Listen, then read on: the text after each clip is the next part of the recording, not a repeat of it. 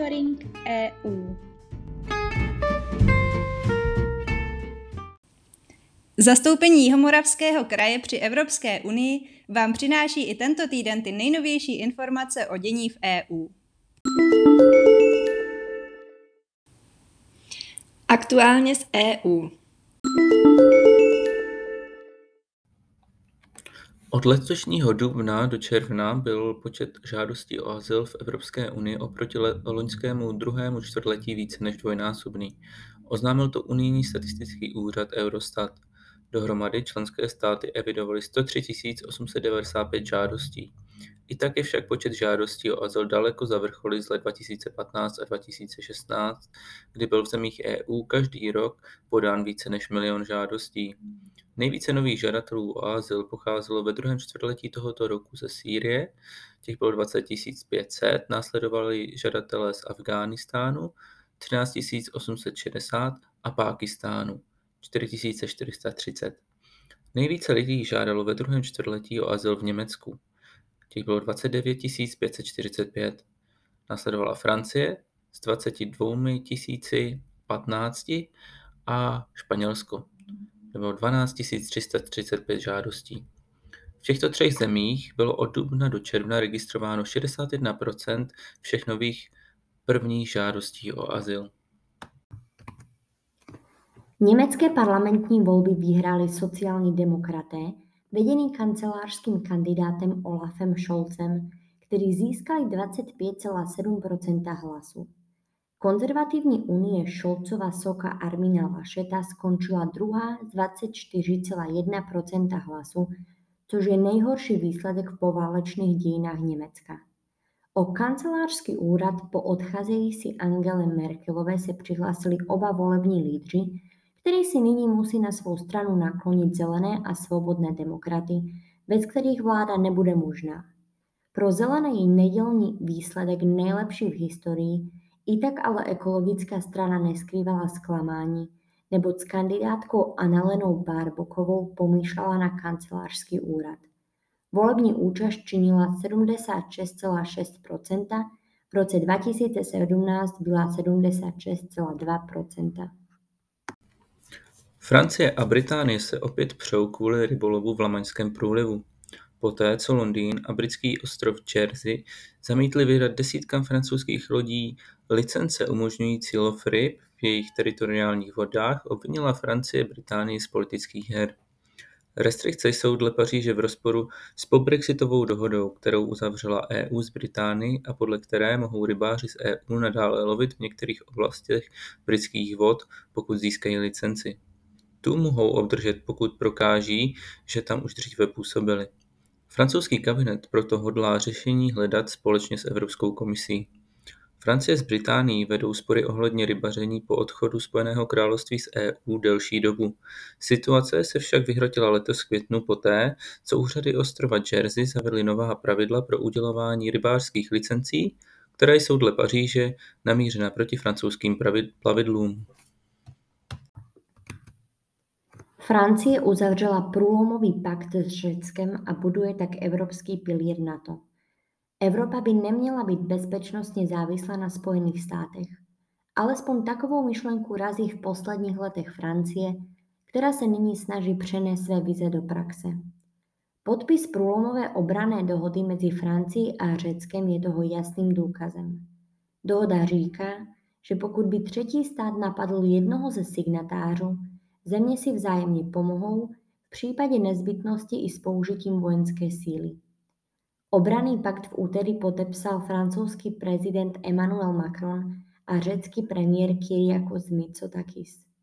Země také uskutečnili první krok k dosažení evropské strategické autonomie.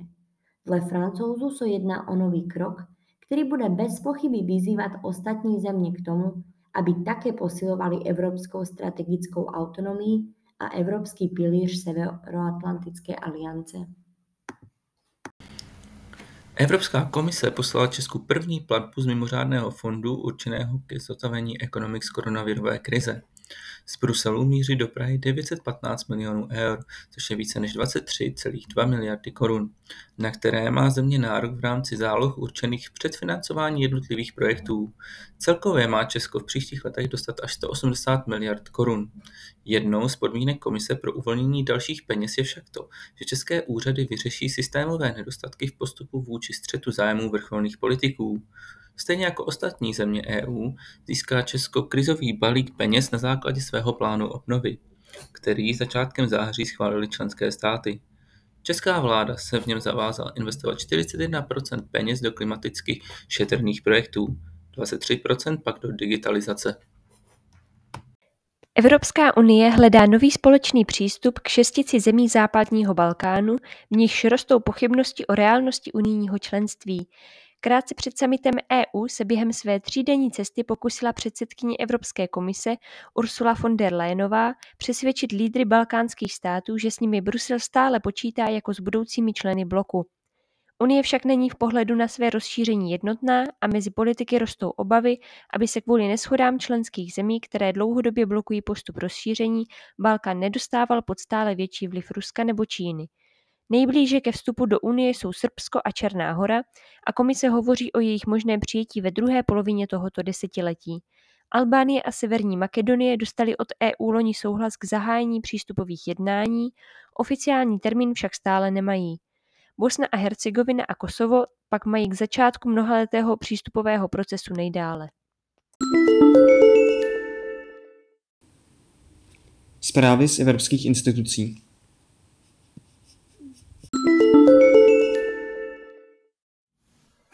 Evropská komise zahájila 5 nových misí EU, které představují nový a inovativní způsob spolupráce a zlepšení života lidí v Evropě i mimo ní. Cílem misí EU je řešit velké výzvy v oblasti zdraví, klimatu a životního prostředí a dosáhnout v těchto oblastech ambiciózních a inspirativních cílů. Mise jsou novinkou programu Horizont Evropa a bude z nich podporovan výzkum, aby byly plněny hlavní priority komise a nalezeny odpovědi na některé z největších výzev, před nimiž v současnosti stojíme. Těmi jsou boj proti rakovině, přizpůsobení se změně klimatu, ochrana oceánu, moří a vod, život v zelenějších městech a zajištění zdravé půdy a potravin. Mise EU přímo oslovuje občany, aby se angažovali při jejich navrhování, provádění i monitorování. Zapojí se jak členské státy a regiony, tak široká škála zúčastněných stran z veřejného i soukromého sektoru, aby pomohli zajistit trvalé výsledky pro všechny občany EU. Evropská agentura pro léčivé přípravky začátkem října rozhodne o tom, zda doporučí očkování třetí dávkou protikovidové vakcíny Pfizer-BioNTech. Na tiskové konferenci to sdělil Marco Cavalieri, který je v agentuře zodpovědný za strategii očkování. Doplňková třetí dávka by se měla aplikovat nejdříve půl roku po druhé dávce.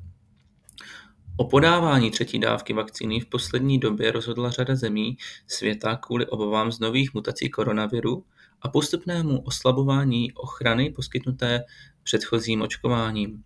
Třetí dávkou už očkují například Izrael, Maďarsko, Francie, Chile, Srbsko či Německo. V Česku se očkování třetí dávkou rozběhlo tento týden.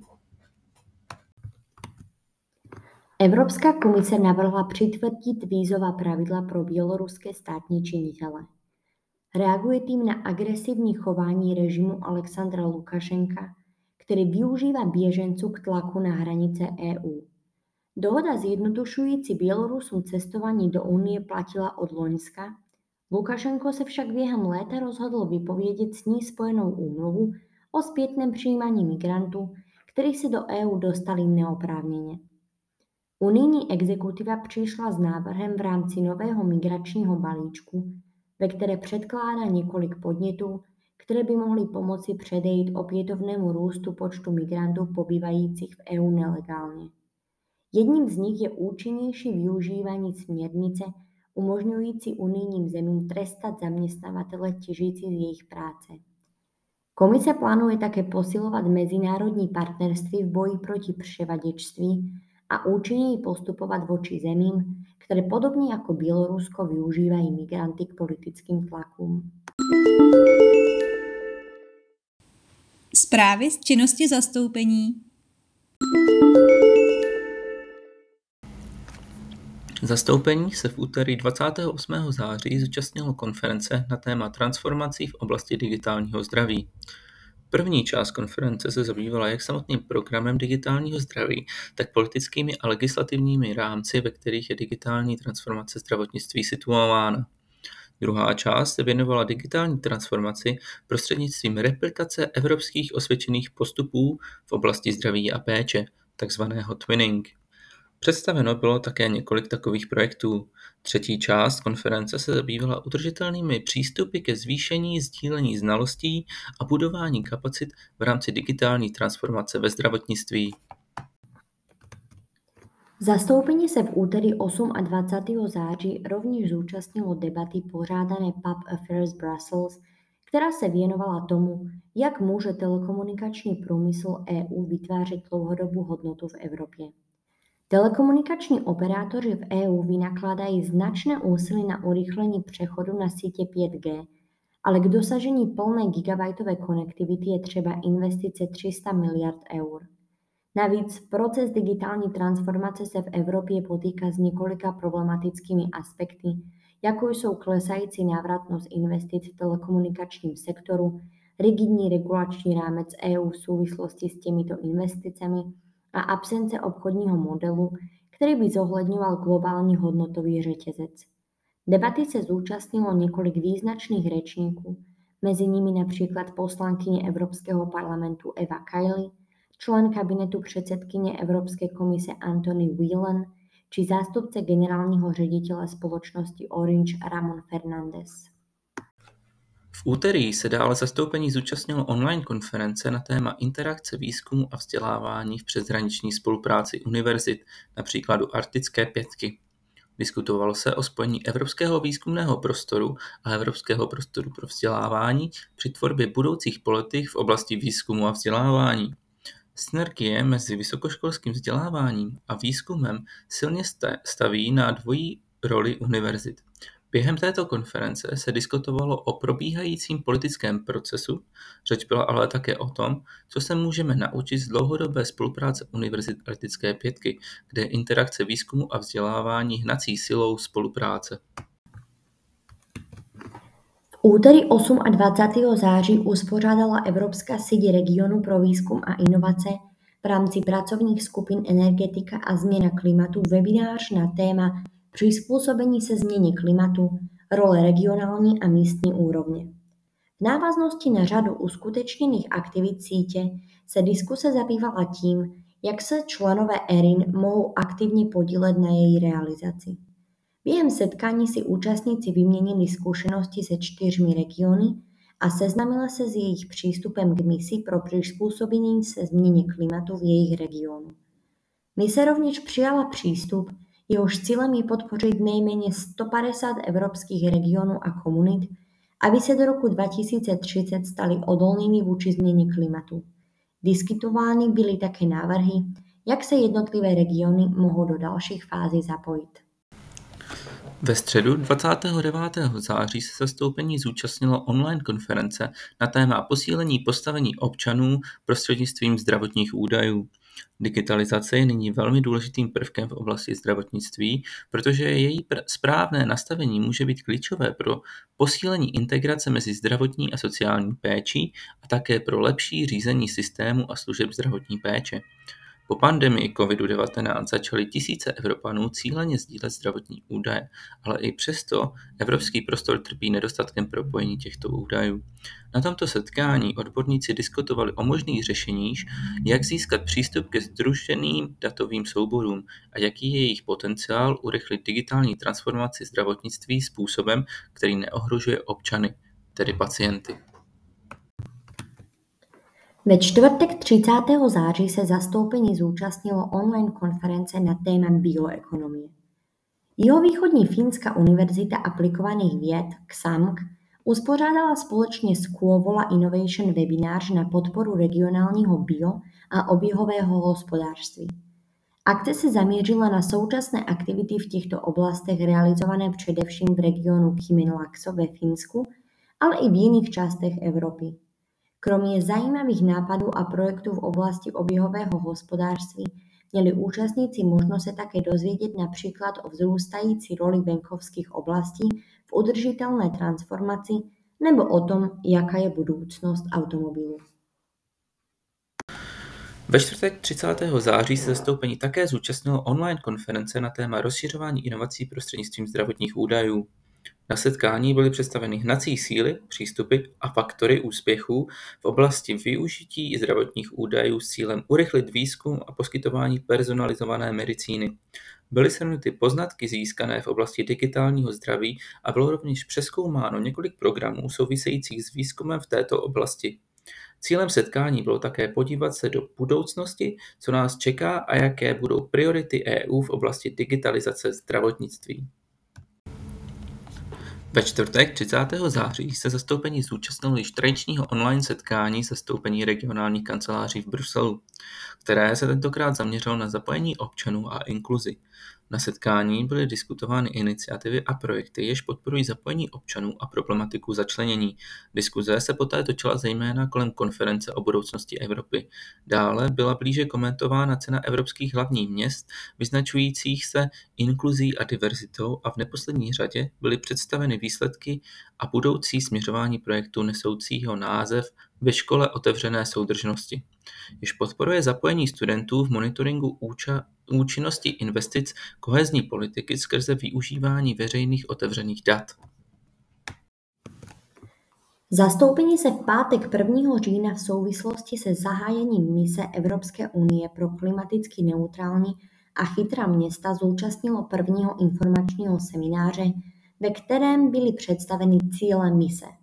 Za prvé, dosáhnout do roku 2030 100 klimaticky neutrálních a chytrých měst a za druhé zajistit, aby tato města fungovala jako experimentální a inovační centra, díky nimž budou všechna evropská města do roku 2050 klimaticky neutrální. Dále se seminář věnoval tomu, jak má celá mise fungovat a jak se mohou města do této mise zapojit. Jihomoravský kraj je v letošním roce partnerem workshopu s tématem Interoperabilita digitálních řešení, který se uskuteční v rámci říjnového Evropského týdne regionů a měst online. Workshop se uskuteční v úterý 12. října a na téma digitalizace a veřejná administrativa bude za kraj hovořit také Lucie Smolka ze spolku Otevřená města. Registrace na workshop i další informace jsou dostupné na oficiálním webu Evropského týdne regionů a měst. Celý monitoring EU si také můžete přečíst na našich webových stránkách www.kjmk.eu v sekci Aktuality.